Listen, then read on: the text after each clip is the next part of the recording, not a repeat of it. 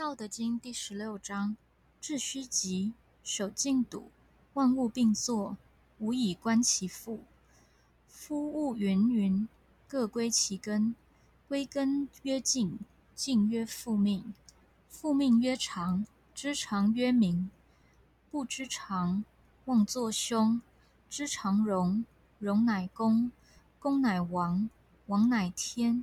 天乃道，道乃久。莫生不待。第十六章：达到空虚的境界，坚定守护极静，万物相争，我只观察他们的回归。因为如果他们想蓬勃发展，就必须回到根源。回到根源就是找到平和，这就是所谓的回归命运。回归命运被称为永恒。知道永恒就是开悟。不知道永恒，就会盲目行动，这不是好的预兆。知道永恒的人是宽容的，宽容意味着公正，公正意味着可以是君王，君王意味着与天合一，与天合一就是与道合一，与道合一就是长久。直到生命的尽头，他都不会遇到危险。